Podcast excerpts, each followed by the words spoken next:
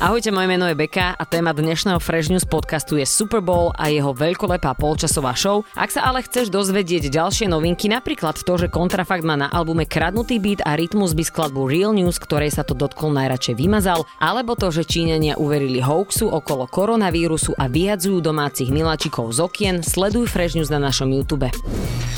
Dnešný Fresh News podcast ti prinášajú Refresher benefity. Ak máš aktivované predplatné Refresher Plus, automaticky získavaš prístup ku skvelým benefitom, ako napríklad 5 eur na jazdu Hopinom, 1+1 lístok zdarma v sieti Kine Cinemax či parádnu zľavu na nákup vo foodshope. S predplatným Refresher Plus tak získaš viac, ako zaplatíš. Všetky skvelé ponuky nájdeš na stránke refresher.sk/benefity.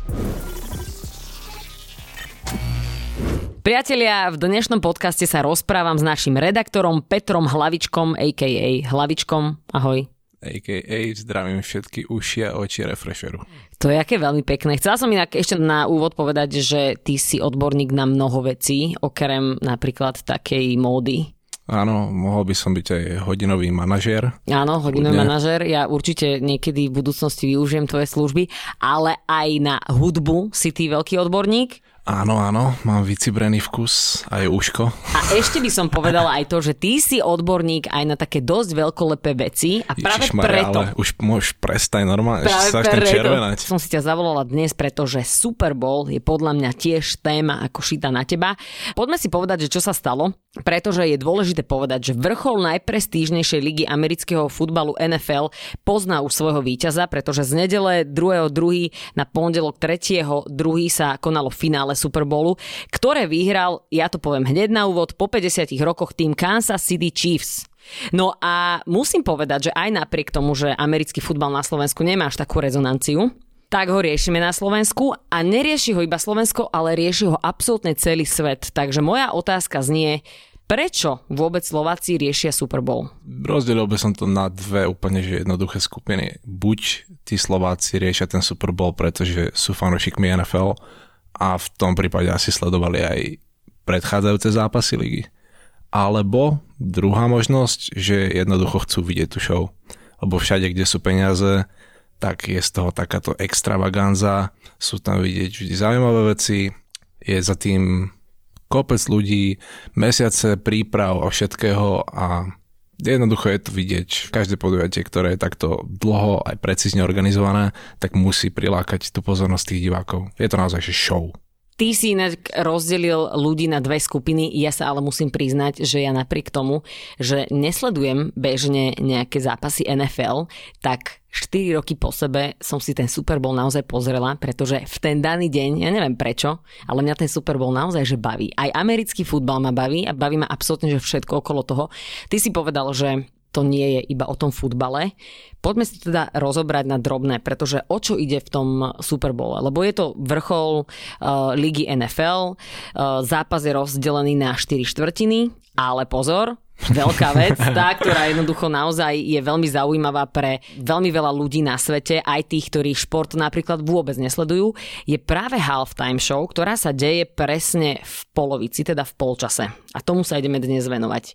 No, ono je to taká kuriozita, pretože keď si vezmeš v Európe populárny futbal, tak tiež tam je polčas, síce sa nehrá na 4 štvrtiny, ale iba na dve polovice a aj najprestížnejšie zápasy futbalové európske proste majú tiež milióny fanúšikov, to pozerajú po celom svete. Najmä u nás ten náš európsky futbal rezonuje veľmi, ale cez polčas sa tam nedieje takáto show. A cez polčas, čo sa deje, napríklad, keď som nútená to pozerať, tak konečne si idem zobrať pukance napríklad. Alebo ideš na toaletu a na štadióne.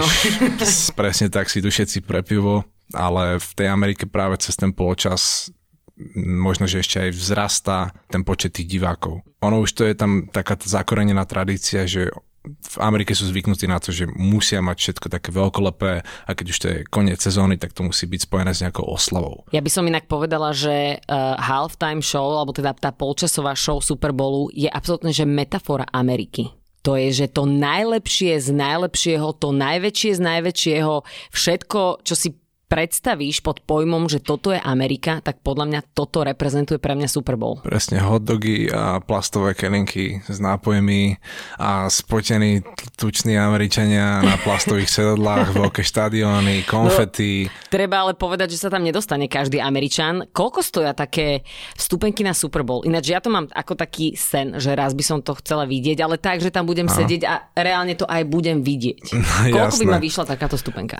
Keď už si nejak ten plán presnejšie definuješ teraz, tak by si vedela teoreticky mať tú stupenku na ten Super Bowl, že rádovo za pár tisíc eur, ale keď sa rozhodneš v poslednú chvíľu, tak už zrazu z tých pár tisíc už je zrazu aj 4-5 tisíc a to hovoríme naozaj o tých najlacnejších stupenkách, kde sedíš úplne na vrchu štadióna, nad tebou sú iba lastovičky, vidíš tam behať proste také malé bodky, okolo teba sa tlačí ďalších proste x tisíc ľudí. A radšej si to pozrieš na telefóne z telky, ako by si to pozeral na štadióne. No. Takže dajme tomu, koľko stoja tie lístky? Od 5 000 do? No, tam je ešte treba brať do úvahy aj resellerov. Tradične, že oni si môžu vypýtať aj 200 000 za jeden ten lístok, aj 500 000, to je jedno. Ale keby to kupuješ normálne cez nejakú oficiálnu stránku, tak myslím si, že ten vrchol, alebo že tá najvyššia úroveň je nejakých tých 25 až 30 tisíc. Že čo môžeš minúť za jeden lístok na Super Bowl u bežného predajcu lístkov. Koľko divákov sleduje Super Bowl? Na štadióne máš nejakých slabých 70 000 ľudí, ale to je doslova, že nič, pretože Super Bowl sleduje väčšina ľudí doma, či už to je v Amerike, alebo u nás v Európe. V Amerike sa to samozrejme vysiela v telke, u nás väčšina ľudí pozerá cez stream na internete a tie hrubé odhady už sú fakt, že posledné roky sa to drží okolo 150 000 000 ľudí z celého sveta, čo si naozaj zaplo ten zápas a sledovalo to. To sú naozaj dosť veľké čísla, keď to porovnáme s hocičím, čo máme u nás v Európe. Koľko stojí Super Bowl? Ťažko sa dá prísť k skutočným číslam, pretože myslím si, že aj NFL to nechce veľmi zverejňovať. Nebolo by to zase také super druh komunikácie pre nich. Nechcú sa moc tým chváliť, že koľko rozhádzali na takú blbosť v úvodzovkách. A pritom taková blbosť. No, ale vieme, že pred rokom 2010 to bývalo okolo 8 000 000. Ale v tom období to bolo rovno, že celkovo tie halftime shows prechádzali dosť takým prerodom, lebo pred rokom 2004 to pomáhala organizovať, alebo respektíve produkciu zastrešovala stanica MTV, čiže oni tam vždycky nahádzali hviezdy a malo to zmysel. No a potom okolo toho roku 2010 už sa hovorilo, že to stálo jasne 10 000 000 celkovo. No a najnovšie informácie, čo som videl, takže už to bolo pomaly 15 000 000. Čisto iba za tú halftime show. Lebo predtým sa uvádzalo aj, že by to teoreticky mohli za tých 10 mega spraviť celý Super Bowl event. Celý deň. A teraz už máš 15 000 000 iba za tých necelých 15 minút. Vysiela sa to naživo, aj keď teda s 5-sekundovým oneskorením, čo sme zistili. Prečo je tam 5-sekundové oneskorenie? No, to je tiež taká sranda, pretože tie vystúpenia, ktoré sa dejú počas tej halftime show, sú vždy nepredvídateľné. Na jednu stranu tí speváci a speváčky spievajú na playback. Bolo to vidieť už hneď od prvého momentu, aj naposledy, teda včera. Ale aj tak nikdy nevieš, či niekto nezakopne, či niečo náhodou po ňom niekto nehodí, alebo vybuchnú nejaké konfety v zlý čas a práve kvôli týmto nepredvídateľným udalostiam si nemôže tá telka dovoliť, aby to vysielala naozaj medzi 150 000 000 ľudí po celom svete. A bol tam taký trapas, také faux pas obrovské. No. Povedzme si, čo sa deje počas tej halftime show, pretože vec sa má tak, že taká obyčajná prestávka v americkom futbale trvá okolo nejakých 12-13 minút. Je to tiež v podstate taká štvrtina, povedzme tomu, že ďalšia. Ale áno, to je tá bežná prestávka, ale keď je samozrejme Super Bowl, tak sa to všetko musí predĺžiť, pretože hneď ak skončí prvý polčas, tak tam nabehnú doslova, že tisíce ľudí v rámci toho organizačného tímu všetko začnú dávať do poriadku, v priebehu pár sekúnd tam vyrastie obrovský stage, technika, svetla, reproduktory, ten samotný trávnik, na ktorom sa hrá, sa musí potiahnuť takým plástom alebo igelitom, aby sa to nepodúpalo, lebo oni na tom ešte budú hrať polovicu zápasu, čiže im to nemôže tam poskákať niekoľko tisíc ľudí a nemôže im tam spraviť ten stage diery do tej trávy, čiže trávnik musí ostať nedotknutý. A toto všetko sa musí naozaj, že cca 5-10 minút im to musí trvať, lebo hneď potom bank, výstupí prvá hviezda, začne sa ten naozajstný cirkus, zase konfety samé dokola, ohňostroje a tancuje sa, bavia sa všetci. Je to obrovské šialenstvo. Táto prestávka trvá približne aj pol hodinu a tam vyrastie, ako si ty hovoril, obrovský stage, ale taký obrovský stage, že to fakt nemá období. Nemá to nič, k čomu by sme to vedeli prirovnať niekde inde, pretože keď aj máš obrovské festivaly, tak tie prípravy na festivaly sú tam, že niekoľko dní, niekoľko týždňov a na Super Bowle to všetko vyrastie, že naozaj behom pár minút a treba povedať, že napríklad v produkcii robí približne 3000 ľudí a ľudia, ktorí teda už aj robili niekde v blízkosti organizačného tímu, hovorili, že tam tí ľudia musia mať, že sa na nich musia spolahnúť ako na vojakov, že jednoducho je to nalinkované do posledného momentu a vedia úplne všetko. Ja by som tam ešte možno k tomu povedal, že to tiež možno veľa ľudí neuvedomuje, ako to funguje na samotnom tom štadióne, pretože ten štadión nie je iba štadiónom na americký futbal, ale to je priestor, kde sa deje v podstate všetko. A keď si vezmeme, že teraz tam bol Super Bowl, na najbližších pár týždňov som nevidel, že by sa dali kúpiť lístky na tom Hard Rock Stadium na nejaký event, ale v marci tam budú, no, zoznam, deň za dňom tam budú jazzové koncerty, čiže znova trávnik sa musí nejako dať preč, ochrániť, zmenia tam rozloženie, vybudujú tam úplne iný stage, ktorý bude zodpovedať tým požiadavkám tých jazzových kapiel a tých hráčov. A dokonca potom ešte na konci marca tam začína tenisový turnaj Miami Open. Čiže zrazu tam namiesto trávy sa nebude hrať futbal, alebo je tam tenis. Nepochopiteľné. No a oni sú zvyknutí na to, že to tam všetko takto točia. A to tak funguje vo všetkých amerických mestách. Všade, kde majú takýto veľký štádion, či už Madison Square Garden, najlepší príklad. Tam je jeden večer hokej a na druhý deň tam je opera. Na tom istom mieste. A to sa tam všetko non-stop točí, že všetko sa to prestavuje, skladá, rozkladá, hore, dole. Čiže oni sú naozaj zvyknutí na to pracovať v takom tempe. U nás si to nevieme predstaviť. U nás, jak si hovorila, sa festival rozkladá 3 dní a skladá sa týždeň. Bola súčasťou Super Bowlu odjakživa halftime show? Ona v podstate bola. Keď si to tak vezmeme, že od prvého Super Bowlu v nejakom 67. roku už tam bola halftime show, ale to nebolo vôbec to, čo to je teraz. Nielen, že tam vtedy akože nevystupoval Elvis alebo podobný, ale vtedy tá halftime show bola iba o rozlieskavačkách, o tých typických vysokoškolských, stredoškolských hudobných kapelách, čo majú tie uniformy a také klobúky a chodia s nástrojmi a bubnami a to bola iba tá prehliadka pre tie kapely. Niečo viac realistickejšie, ako je to teraz, hej? Áno, no ale potom samozrejme stával sa z toho čoraz väčší pojem z toho Super Bowlu. Samozrejme, ten futbal bol vždy súčasťou, ale iba z tej halftime show, povedzme, že sa stával väčší výraz. A okolo 91. roku už to nabralo ten smer, aký poznáme teraz. Že už tam vystupovala popová hviezda. Boli tam aj potom nejaké tieto kapely stredoškolské a vysokoškolské, ale už to bol len sprievod tej hviezdy a v podstate tempo, čo sa nastavilo v 91., tak ono spôsobilo aj to, že nielenže začal generovať viac peňazí tá halftime show a celkovú Super Bowl, ale už sa tam aj začal ten reklamný priestor do toho pchať, už zrazu mali o to média záujem, už sa to dalo aj vysielať, neviem či predtým v 67. asi určite to nevysielali ešte, ale už potom v 91.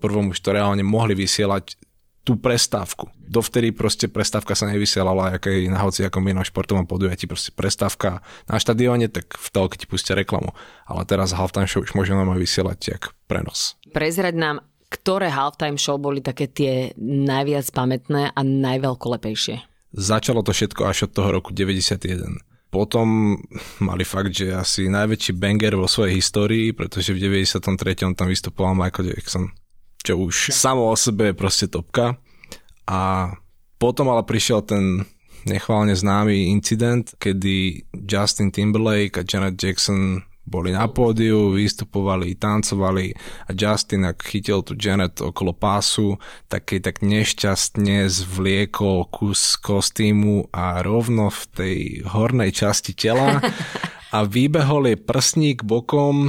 Mali z toho, že extrémne problémy, potom nielenže Justin aj Janet, pretože ich verejnosť pranierovala, lebo to je udalosť, ktorá sa vysiela v podstate v prime time. Sledujú to celé rodiny s malými deťmi. Fakt, že až od detí zo škôlky až po dôchodcov všetci sedia pri telke a zrazu tam uvideli prsník. No. Ja ešte pripomeniem, že je to najsledovanejšia športová udalosť roka. V prípade ale, že v ten daný rok je ešte aj olympiáda, tak je to druhá najsledovanejšia udalosť. Ale prečo oni boli tak veľmi pranierovaní za toto? Nemali to proste dopustiť, či už to boli organizátori, alebo to boli samotný Justin a Janet. Mali si dať na to pozor, nemuseli to až tak hnať. Z jednej strany za to mohla aj to MTV, pretože tým, že tam bolo to MTV v rámci tej produkcie, tej halftime show, tak oni náschvál to tam chceli, aby tam bol ten sex na tom pódiu, aby to bolo horúce. Predáva, alebo tedy určite. Áno. No ale tým, že to malo takúto dohru, ako to malo, potom sa tam jedna z druhou stranou sa tam žalovali, či už interpreta alebo MTV žalovala Liga, aj tá telka, čo to vtedy vysielala, tam pádali naozaj, že 100 000 dolárov, aj 500 000 sa tam riešilo, že vyše 10 rokov a stále ani súd nedokázal rozhodnúť, koho to bola chyba, či to bolo naschvál, aj keď to reálne nebolo naschvál. Práve potom sa stal taký trošku zlom, pretože dlho potom sme teda na pódiu nevideli žiadne popové hviezdy, ktorým by sa mohol stať takýto nejaký incident. Presne, oni potom vsadili úplne na klasiku a začali tam volať, že Rolling Stones, Paula McCartneyho, alebo The Who, Bruce Springsteena a ešte aj spravili takéto opatrenie, že vysielali celú tú halftime show s 5-sekundovým oneskorením v prípade, že by zase niekomu tam vybehol prsník, aby to mohli rýchlo editnúť a aby sa nestalo, že to uvidí 150 miliónov ľudí po celom svete. Odkedy ale môžeme vidieť opäť na tejto show popové hviezdy? Asi zistili, že tie tradičné rockové klasiky ním neprilákali toľko pozornosti, lebo predsa len keď si porovnáš, že jeden rok tam máš najväčšie hviezdy pop music, čo počúva celý svet, pod taktovkou MTV a potom rok na to tam kvôli tej afére vystupovali Rolling Stones. Nie je to sklamanie, ale určite to bolo viac nudné pre tých mladších divákov, tým pádom to už... No neprilákol to toľko pozornosti. Presne. Čiže oni to pár rokov snažili nejakým týmto smerom ťahať, ale potom okolo roku 2011 sa rozhodli, že OK, musíme sa vrátiť späť do toho, že tam zavoláme popové hviezdy a ideme do toho naplno, pretože ono aj ešte dokonca v tom roku 2004 to MTV nastavilo takú úroveň, že si tam zavolali vždy takto 2 hviezdy a okrem toho tam zavolali ešte hostí. A bývalo aj, keď sa tak pozrieš na ten zoznam všetkých tých účinkujúcich, čo kedy boli na Super Bowle, teda na halftime show vystupovali, tak tam vždy tí hostia boli R&B, hip-hop, urban culture orientovaní. A dokonca s tým Justinom a Janet tam vtedy vystupoval Puff Diddy a Nelly. 2004, Nelly Kelly, Dilemma. Proste... Jasné, to je normálne, že soundtrack mojich teenage časov. Úplne, že to vtedy fakt, že najhorúcejších interpretov naozaj vybrali, preto aj potom boli tí Stoney takým sklamaním. No a v roku 2011 sa vrátili, povedzme, k tej štruktúre. Mali tam vtedy Black Eyed Peas a ako host tam bol Usher. Čo bolo tiež, že 2011 to už začínal aj Justin Bieber, bol práve že pri vzrode jeho kariéry, čiže naozaj to už bolo fakt, že stavíme už na to, na čo sme mali vždy staviť, že tá najväčšia popová, mainstreamová blbosť, ale ktorú pozná každý a ktorá je presne tou hymnou tej doby. Ja musím povedať, že mal šancu na reparát aj Justin Timberlake, ktorý niekoľko rokov dozadu tiež vystupoval a vystruhal neuveriteľnú show. Odvtedy tam vystupovala fakt, že Madonna, Beyoncé, Nicki Minaj, Lady Gaga, Bruno Mars, presne. Jeden za druhým, ani jeden z tých interpretov nebol prepadák a už navždy proste bude mať ten top Ačkový status. Mhm. Treba povedať ale aj takú vec, že títo Ačkoví interpreti a tie najväčšie hviezdy, ktoré teda sa postavia do stredu toho štadióna a urobia veľkú show, nie sú platení. Áno, to je sranda. A je to asi aj kvôli tomu, že sa o dosť zníži rozpočet, pretože tá hviezda si pýta rádovo niekedy aj $1,000,000. Za podobné vystúpenie na takej udalosti, čo je vysielaná 150 miliónom divákom po celom svete, by si naozaj tá Madonna aj Beyoncé určite vypýtala 7-cifernú sumu, čiže fakt, že možno aj, že niekoľko miliónov by si za to vypýtali. A to si to NFL nemôže jednoducho dovoliť. tak majú, dúfam, že to majú aj písomne, túto zmluvu medzi sebou, že oni neplatia, ale počíta sa s tým, že po tom vystúpení na tej halftime show budú mať, alebo že im začnú rásť všetkých predaje, ich streamy a z toho v podstate zarobia. Čo sa aj naozaj že osvedčilo, alebo potvrdilo sa to v posledných rokoch. Je to tak, Justin Timberlake, tak jemu vzrástli predaje v ten deň o 543%. Okolo roku toho 2010, keď sa tam znovu vrátil ten popový faktor do tých vystúpení, tak sa mi zdá dokonca, že NFL žiadalo od tých hlavných účinkujúcich dokonca, aby im zaplatili. Nie, že si Beyoncé a vystúpiš a ja ti zaplatím. Ale ty nám zaplatíš. Ešte ty zaplatíš mne ako NFL za to, že vystupuješ na mojom Super Bowl. Na najprestížnejšom evente tohto roka. Lebo dobre sa vedelo, že keď tam vystúpiš, tak okamžite ti budú aj dlhodobo rásť všetky streamy a všetky predaje. Čiže oni sa tam snažili uzavrieť s určitými interpretmi dohody, že NFL bude dostávať percentá z koncertov, ktoré sa odohrajú po Super Bowle. Ale to som už nezistil presne, či to naozaj platí aj teraz, alebo že či to bola iba nejaká bláznivá idea, ktorá sa zrušila, ale určite je zrejme aj je to verejne známe proste, že tie celebrity a tí hlavní interpreti nedostávajú žiadne prachy. Ja som ešte našla ďalšiu informáciu, že síce Justin Timberlake, tak jeho predaje vzrástli o 543%, ale napríklad Lady Gaga, keď tam vystupovala v roku 2017, tak jej narastli predaje viac ako o 1000%. Takže a to už je cítiť. To už je naozaj podľa mňa cítiť. Aj keď si obrovská hviezda ako Lady Gaga alebo Justin Timberlake a máš pocit, že ťa pozná celý svet, tak 1000% nárast alebo 550% nárast je naozaj dosť veľké číslo. Bavili sme sa aj o Beyoncé. Čo mal dočinenia tento rok Jay-Z z tohto ročnou halftime show? Minulý rok niekedy v novembri vyšli správy o tom, že Jay-Z uzavrel nejakú dohodu z NFL a už od prvého momentu všetci vedeli, že buď si kúpil nejaký tím, lebo on aj predtým vlastnil basketbalový tím, alebo ide hrať. Alebo ide hrať, áno. A tretia možnosť je, že bude spoluorganizátorom halftime show. Nakoniec to bola bohužiaľ tá tretia možnosť, čiže stal sa, ako, nazvali ho, že stratégom.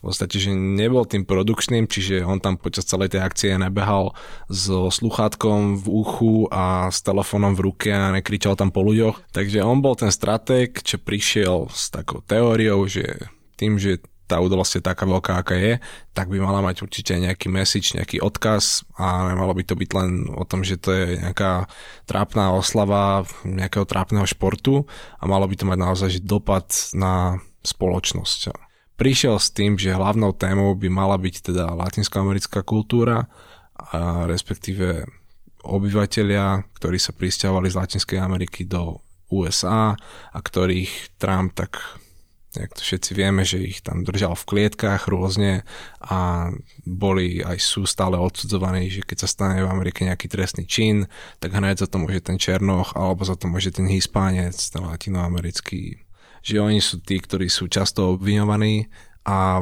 veľakrát aj neprávom.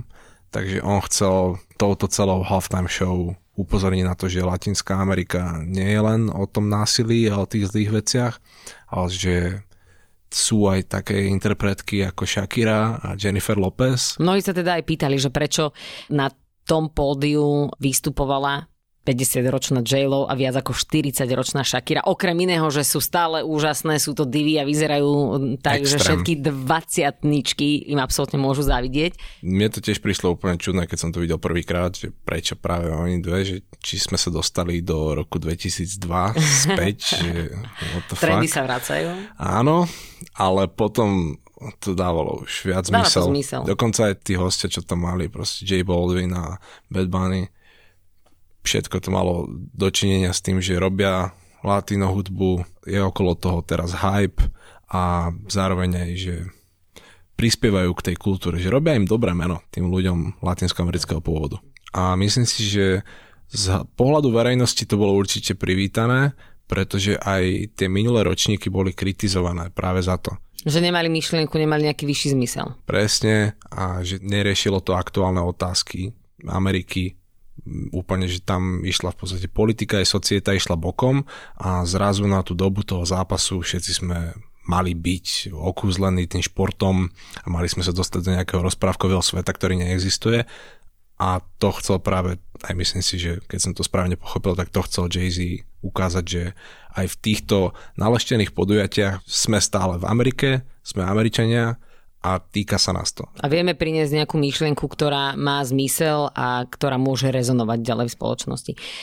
Ak by si mal predpovedať, máš pocit, alebo myslíš si, že ďalšie ročníky sa tiež budú niesť v znamení nejakej myšlienky alebo demonstrácii niečoho? Myslím si, že to je viac ako isté, pretože tiež čo je jedna z takých typických vecí Ameriky posledných rokov, všetky hnutia, všetky Me Too, všetky Black Lives Matter, podobné veci, už to je naozaj, že niekoľko rokov to je non-stop, horúci topik, horúca téma, ktorú rieši Amerika a už sa to dostalo aj na Oscary, aj na Grammy, muselo sa to dostať aj na ten Super Bowl.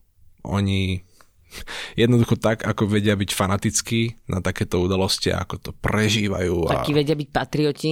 Patrioti, presne toto všetko. Tak potom, keď už dostanú dosť takých tých kopancov od tej spoločnosti a už keď to počúvajú dlhšiu dobu, že čo je tu zlé, potrebujeme reformu, bla bla bla, tak potom sú naozaj ochotní dať to do všetkého. A to už, hovorím, na všetkých takýchto tých prominentných akciách sa to už deje. Čiže nevzdajú sa toho určite. Už teraz, keby sa toho vzdali, tak zase bude cítiť, že niečo polavili, už do toho nedali toľko času alebo toľko financií do toho neinvestovali. Jedna z tých vecí, čo Jay-Z dosiahol, bolo, že dosiahol toho, aby NFL pravidelne prispievala na boj za ľudské práva. Aby to nebolo len jedna táto show a že už včera to bolo, dnes už nás to netrápi a mne sa zdá, že on od nich dokázal dostať $100 miliónov, že každý rok budú dávať $10 miliónov na boj za ľudské práva, aby pomáhali všetkým prisťahovalcom a riešili naozaj tie témy, ktoré sú dôležité. No to je super, že sa takto vie spojiť komercia aj s nejakou veľmi peknou myšlienkou. My sme to trošku aj načrtli. Reklamný čas a reklamný priestor na Super Bowle je najdrahší na svete. To nie je metafora, to je naozaj fakt. Koľko stojí 30 sekúnd reklamného času zo Super Bowlu? Podľa tých zdrojov, čo sme tento rok aj našli, tak to bolo nejako okolo 5,6 milióna. Za 30 sekúnd času, čo dostaneš jeden blok v podstate.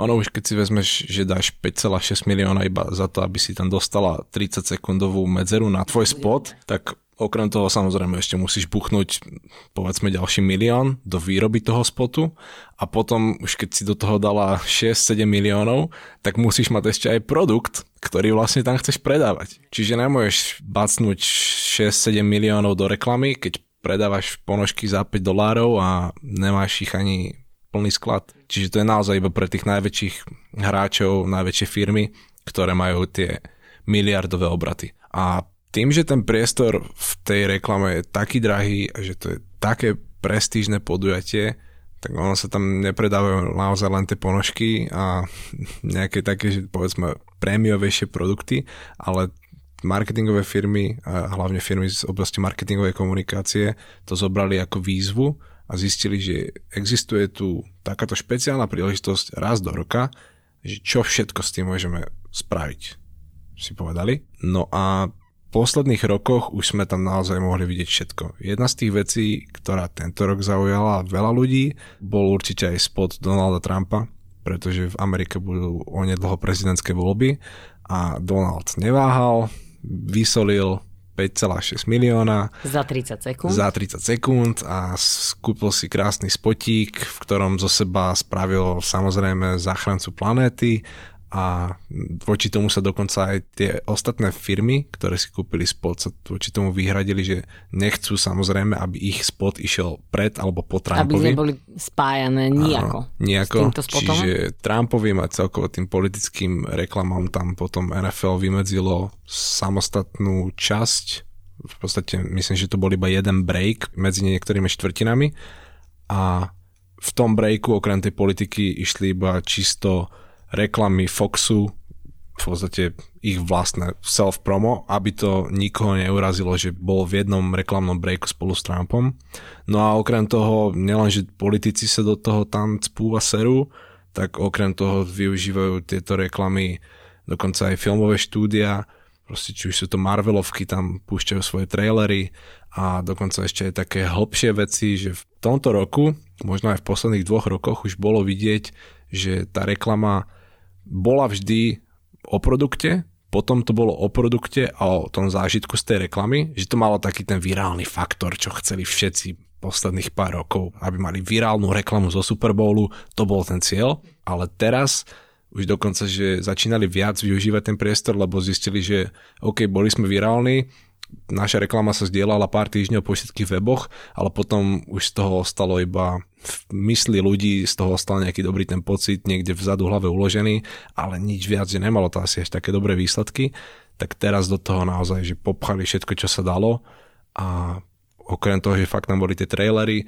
niektoré tie reklamy vyzerali úplne, že jak to bolo časť filmu. Normálne teraz som si uvedomila a presídla som, že my sa bavíme, že o miliardách, o minútach, ktoré znamenajú $1 milión v rámci celej tej show, že to sú naozaj také obrovské čísla, že už aj tieto čísla robia zo Super Bowlu jednu z najväčších udalostí roka nielen v Amerike, ale v podstate aj na celom svete a jeden z najkomerčnejších a najväčších eventov, aké sa ľuďom podarili urobiť. No určite. Fakt iba tie olympijské hry. Nič iné mi nenapadá, že by bolo väčšie. A aj tie olympijské hry sú skôr o tých výkonoch ako o tej nejakej show, akú vie vystruhať podľa mňa iba Amerika zo seba. Presne. Na olympiáde máme jeden počiatočný ceremoniál, úvodný a týmto hasne. Áno, a pozeráš sa pol hodinu na to, ako chodia všetky týmy s vlajkami a jediné, čo vlastne potom tebe zostáva hodnotiť, je ich dresy a to, ako to nadizajnovali, ako vyzerajú. Ja to úplne chápem, ale nebojte sa, budeme sa rozprávať určite aj o tomto. Ďakujem ti veľmi pekne za odbornú analýzu reklamného priestoru a komerčnej halftime show na Super Bowl. Peter Hlavička, tu som dnes bol. Ďakujem za príležitosť. Na budúce si prinesem magickú ceruzku. Dnešný Fresh News podcast si priniesli Refresher benefity. Ak máš aktivované predplatné Refresher Plus, automaticky získavaš prístup ku skvelým benefitom ako napríklad 5 € na jazdu Hopinom, 1+1 lístok zdarma v sieti Kine Cinemax či parádnu zľavu na nákup vo foodshope. S predplatným Refresher Plus tak získaš viac ako zaplatíš. Všetky skvelé ponuky nájdeš na stránke refresher.sk/benefity.